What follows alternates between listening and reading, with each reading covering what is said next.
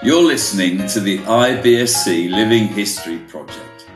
I'm Tom Batty, IBSC Executive Director, and it is a privilege to be with you to introduce conversations with much loved and deeply respected members of our community who helped establish and define the IBSC.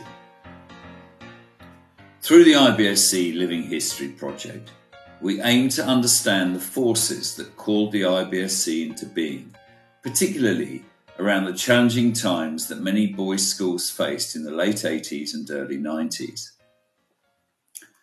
Our conversations with past board chairs and executive directors will focus on how the coalition came to be, highlighting struggles faced and successes achieved in growing our association into the hub for learning, networking, and advancement we all enjoy today. This will be a piece of history for our organisation. It will also show that whilst so much has changed, much indeed remains as it was in those early days of foundation. We will highlight the strengths of our community and create what we hope will be an interesting story for boys' schools and their communities. In part one of the IBSC Living History Project, Bruce Collins sits down with Rick Melvoin to reflect on the early days of the coalition. Rick spent his entire career in the world of education, a graduate of Harvard College with an MA and PhD in history from the University of Michigan. Rick served as teacher, coach, theatre director, dormitory resident, and History Department Chair and Dean of Studies at Deerfield Academy. After 5 years as Assistant Dean of Admissions and Financial Aid at Harvard, Rick became Head of School at Belmont Hill School in the United States and served there in that role for 25 years. His experience in working with schools and boards runs deep. He was elected to the Board of Overseers at Harvard, and he served on the boards of the Windsor School, the Haverford School, and the Epiphany School. He also has served as president of the boards of the IBSC and the Headmasters Association. Currently, Rick chairs the Governance Committee as a member of the board of Facing History and Ourselves, and chairs the Programme Committee for the Stepping Stone Foundation. All who know Rick have been touched by his innate grasp of the relationships on which education is founded, his generosity of thought and deed, and his unfailing desire to improve the lives of young people. Rick, it is indeed a pleasure to welcome you back to enlighten again all in the coalition with your wit and insight. And I add my thanks to those of us all for all you have given and continue to give to the IBSC and, most importantly, its schools, teachers and boys. It's wonderful to be speaking to another great supporter and of the IBSC and someone who has been part of the coalition for many years, Rick Melvoin. It's wonderful to have you with me speaking about the history of IBSC and maybe some of the things we can learn today from what you and your colleagues learned in the early years. Welcome to this conversation. Thank you for being here. Thank you, Bruce. Thank you for including me or inviting me. So, Rick, let's start with just your involvement in IBSC as the organization came into being and then became a more established coalition. The IBSC has been one of the joys of my professional career and a huge part of my time in my tenure as head of Belmont Hill School, which spanned 25 years from 1993 to 2018. And in thinking about the IBSC, I like to think that I was present at the creation, and I can talk a little bit about that. Belmont Hill had a dynamic young director of admissions named John Farber. And in my first year in the fall of 1993, John came to me. It was a time where many boys' schools in the U.S., I won't speak for other places around the world, but many schools in the U.S. were really struggling on the admissions side. and John, being innovative and thoughtful, had been working at helping Belmont Hill's admissions, but he had also done some broader thinking about admissions as it related to being a boys' school. The prior year, he had, at least the legend has it, been sitting at a bar with his friend Ed Kowalczyk, who was the head of admissions at the Hill School, then an all-boys school in Pottstown, Pennsylvania. And they were commiserating about the challenges they faced. And they decided that they would see if there might be a few people from a few boys' schools who would be interested in coming together. So in the spring of '93, they gathered a few people, I believe, down at the Hill School and talked about whether there was enough there to go forward. Fast forward to me, it's the fall of 1993. I'm a brand new head of school, and John says, "We've got an idea. We think we should host a conference of boys' schools and see what work we might be able to generate." And not knowing better, but actually being very interested in it, I said, "That's great. Go to it." And so in the spring of, or during the course of the 93-94 year, and then in June of 1994, we launched a conference. We had, I think, about 30 schools there. There was no IBSC when we started. There was simply a gathering of boys' schools, but it was international. And John and others had done a good job of bringing some really provocative speakers together. We had David Riesman, famous certainly in the United States, a sociologist who wrote a book called The Lonely Crowd. We had Bill Pollack, who was in the midst of writing a book called Real Boys, which became a best-selling piece. Professor Richard Light of Harvard, who was a statistician very interested in education and thinking about if we wanted to measure how boys' schools were doing, how we would think about it. And in bringing these people together and others, there was great energy, there was great positive feeling, and under a tent on the chapel lawn at Belmont Hill gathered representatives from these 30 schools. And coming out of that, decided we should create a group and see what to make of it. Our keynote speaker that weekend, and it was a weekend conference, was Rick Hawley, then the headmaster of University School in Cleveland.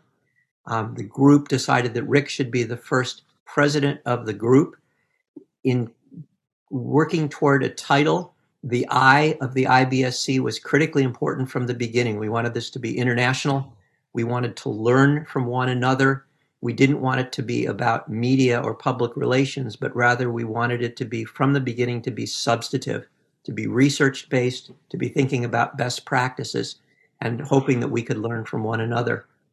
And the success and excitement of that conference led us the next year to be in Cleveland and then Toronto, and we were on our way. I wonder, in the early years, you've alluded to some of the challenges that were at play that were making it challenging for boys' schools. What are some of those tensions that brought a group of people together to have conversations about what boys' education is and why it's so important and why it needs to be promoted by a coalition of schools? I think it's critically important to remember how serious the situation was for many boys' schools, and in some respects for the best of reasons. I don't think this is just an issue of the early 90s or the late 80s, but I think if we go back to the 1970s and have a broader view of it, there were huge concerns about equal opportunity for girls and for women. And in thinking particularly about schools, at least again with talking about the United States, because I can't speak authoritatively about other schools around the world, but there was a wave of co-education of schools, the boarding schools, the day schools in the United States. And the feeling was that girls had been deprived opportunities and needed to have a place. There was a seminal work in the U.S. published by a woman named Carol Gilligan called In a Different Voice, which was a book that every grad student in education should have been reading, because it was making a serious statement to say that we need to listen to girls and think in different ways about girls' needs, how girls learn, how girls grow, and what opportunities they should have. David and Myra Sadker had a book in the late 80s about how girls were not called on in class, weren't given opportunities in advanced level courses, were being deprived of leadership opportunities. And so if the context is to remember that girls weren't having opportunities, it's not surprising that all boys' schools were seen by many people to be hopelessly sexist or misogynist, and that the only way, in fact, Rick Hawley talked about toxic masculinity, that there was a feeling that the only way to save boys was to have them in co-ed settings where the girls would civilize the boys. And that did play out not only in the number of schools that became co-ed, but also in the decline of applications to many boys' schools, both day and boarding. So it was a serious situation from the practical standpoint of whether schools could continue, but also whether they should. I think part of what started to happen is that at least a small group of school leaders of boys' schools said, well, let's slow down a little bit here and let's ask the question seriously about whether boys' schools have a place in modern society, modern being the late 80s and early 90s. And the group that in the U.S. was kind of the progenitor of IBSC was a group called the Boys' Schools Conversation. And I don't know if people have heard about this, but it was as simple as this. Rick Hawley, the head of University School in Cleveland, and Tony Jarvis, his close friend, who had been at US and was the head then at Roxbury Latin, said, let's get together a group of a dozen or so heads of boys' schools and talk about whether we have a reason to exist.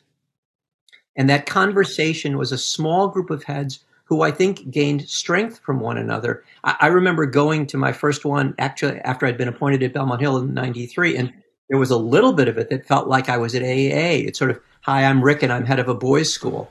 It was not pretty. There was a level of defensiveness which was quite strong, and there was reason to have to feel defensive.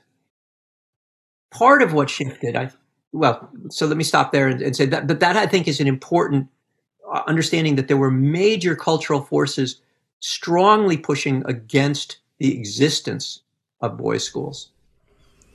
So would I be right in saying there that one of the main goals of the organization, or as it was established, was to advocate for the kind of boys' education that didn't necessarily fit the stereotype, but did imbue boys with the right values and the right ways of seeing the world and interacting with the world? Yes, I think that's precisely right. And yet there's even more. I think part of where I took heart in all of this is that as important as Gilligan's work was, when she said girls have a different voice, well, that means that boys have a different voice too. And we needed to learn to listen to that, not because it was the default, but because boys may learn and work differently. And boys had their own challenges to face. Hawley wasn't wrong when he talked about toxic masculinity, because there was a worry that at least there was a stereotype of boys and boys' schools about being tough, being strong, being bullies, not having emotions, a lot of the things that some men are still trapped by in our world. And so there was a need to talk about that. Where I think IBSC took flight so quickly is to say there are other ways to think about boys and men. Boys, in fact, do have a range of emotions, and we can tap those. And in fact, part of the work I certainly did at Belmont Hill, and I think many colleagues at many boys' schools have done, is said we should make a progressive case for boys' schools, because boys, when they are together, if we do it right, have wonderful opportunities to think about the full range of what it means to be male and to be human. And in fact, some co-ed schools will lock boys into stereotypes again. I can't be in the glee club because, boy, that's not mannish. That kind of stuff, or I have to act like a jock, or I have to act non-intellectual or anti-intellectual because that's what boys and guys are supposed to do. And boys' schools obviously could get past some of that. So there was real work to do in the early years. I think part of what's been so important, if I can continue this from a historical perspective, and as a historian, I can't help myself, I think a huge flashpoint came in the late 90s, at least in the U.S., and that was with Columbine and the killing at Columbine High School in Colorado. And at the same time that Bill Pollack had published Real Boys and Michael Thompson had published Raising Cain, all of these things were happening at about the same time. and saying, we need to think about boys being in trouble, boys even in crisis. And there was a fresh look at the condition of boys and men in American society, and I think in many places around the world.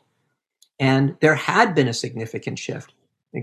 One of the girls were being more successful in school. There was less truancy. There was less suicides. There was less discipline. And when one started to look statistically, it's not to say that there weren't issues for girls still to address or that we needed to address in on behalf of girls. There was a lot to say, we need to think about how we can help boys. And it's not a zero-sum game. And I think part of what IBSC did is to get past that either-or business and get us more to thinking about how we needed or had an opportunity to help boys through boys' schools. Yeah, I think one of the things those of us who joined IBSC in more recent times, what we benefit from is the wealth of thinking and research that I think was started in those early years and has grown into something significant in the coalition. How did that sort of take shape? Right from the beginning, was there a sense that this could be a group of people who could be leading, thinking about educating boys globally?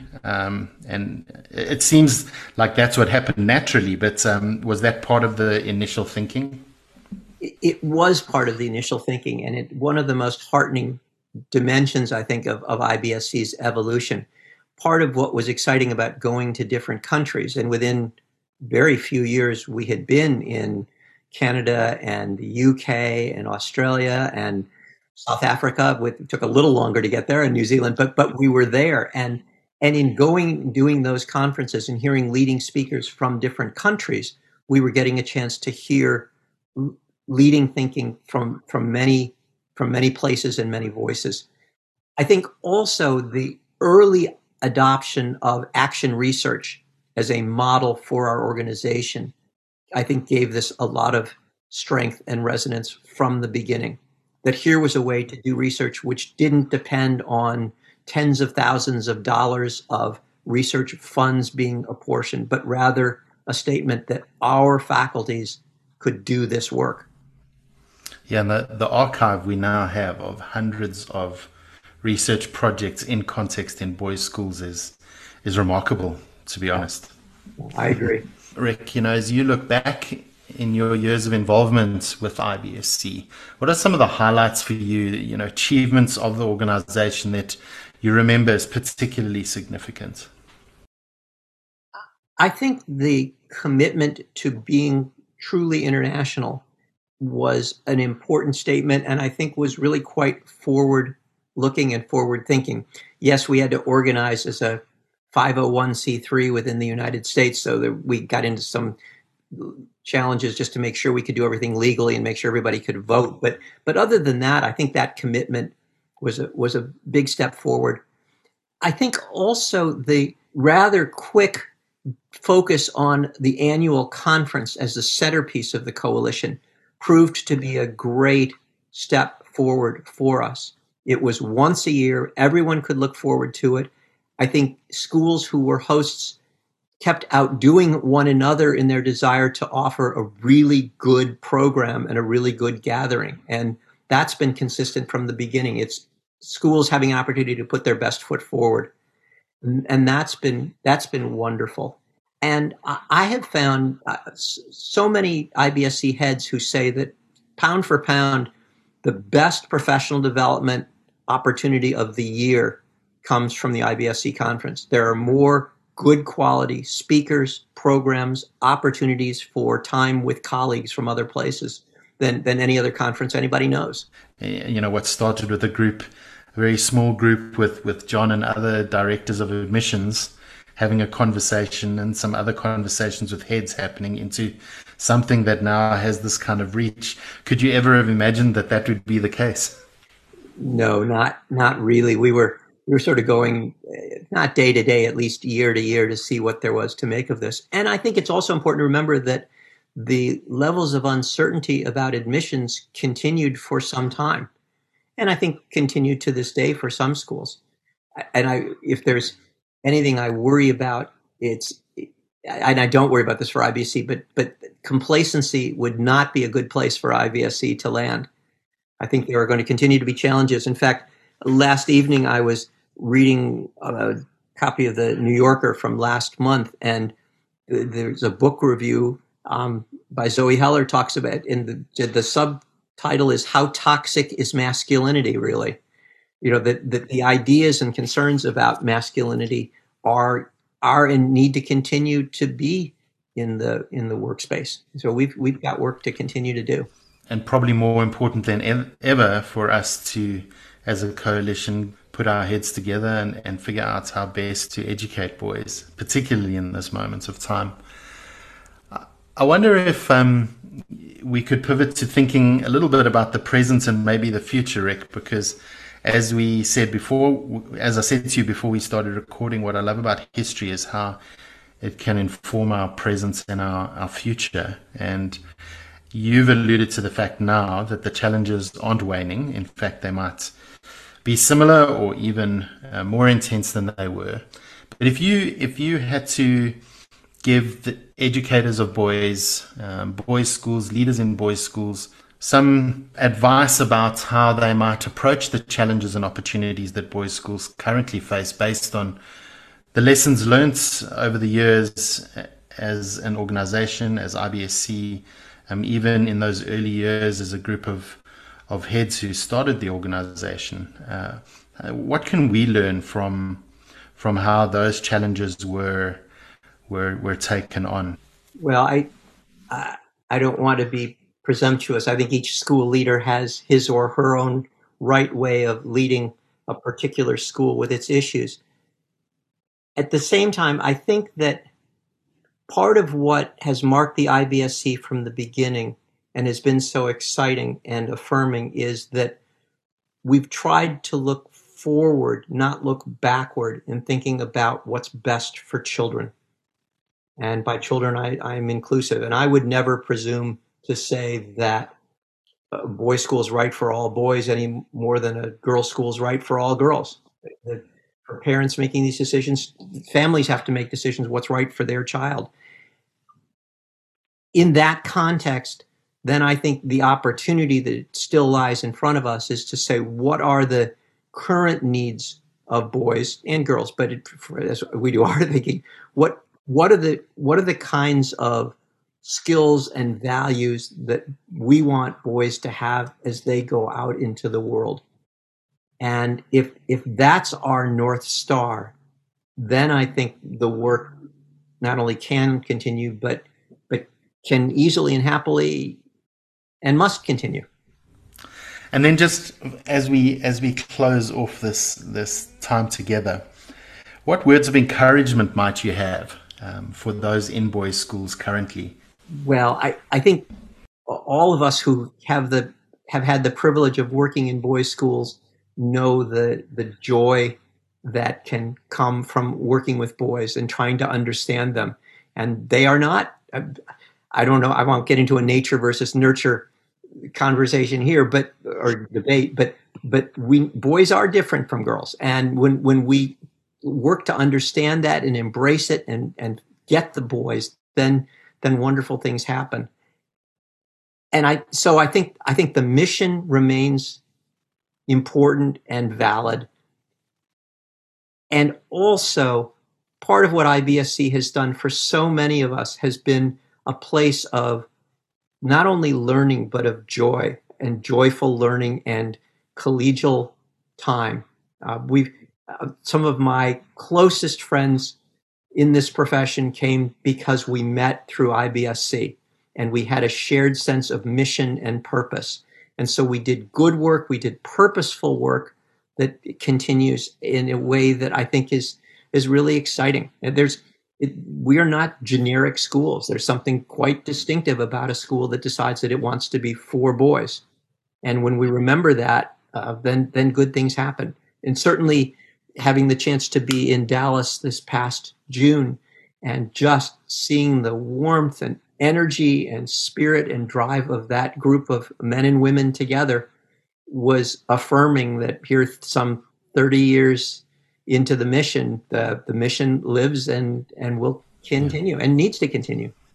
Rick, this has been such a privilege for me to speak to you today and to get some insight. And I think so many of us are grateful to you too for the role you played early on and have continued to play over 3 decades worth of work around the world in boys' schools. So thank you not only for your contribution to the small project, but thank you too for your contribution to the growth and sustainability of this organization that so many of us are passionate about. Well, thank you for those kind and generous words. It has been a joy and a privilege for me to do this work, and I look forward to watching the coalition continue to thrive as it goes forward.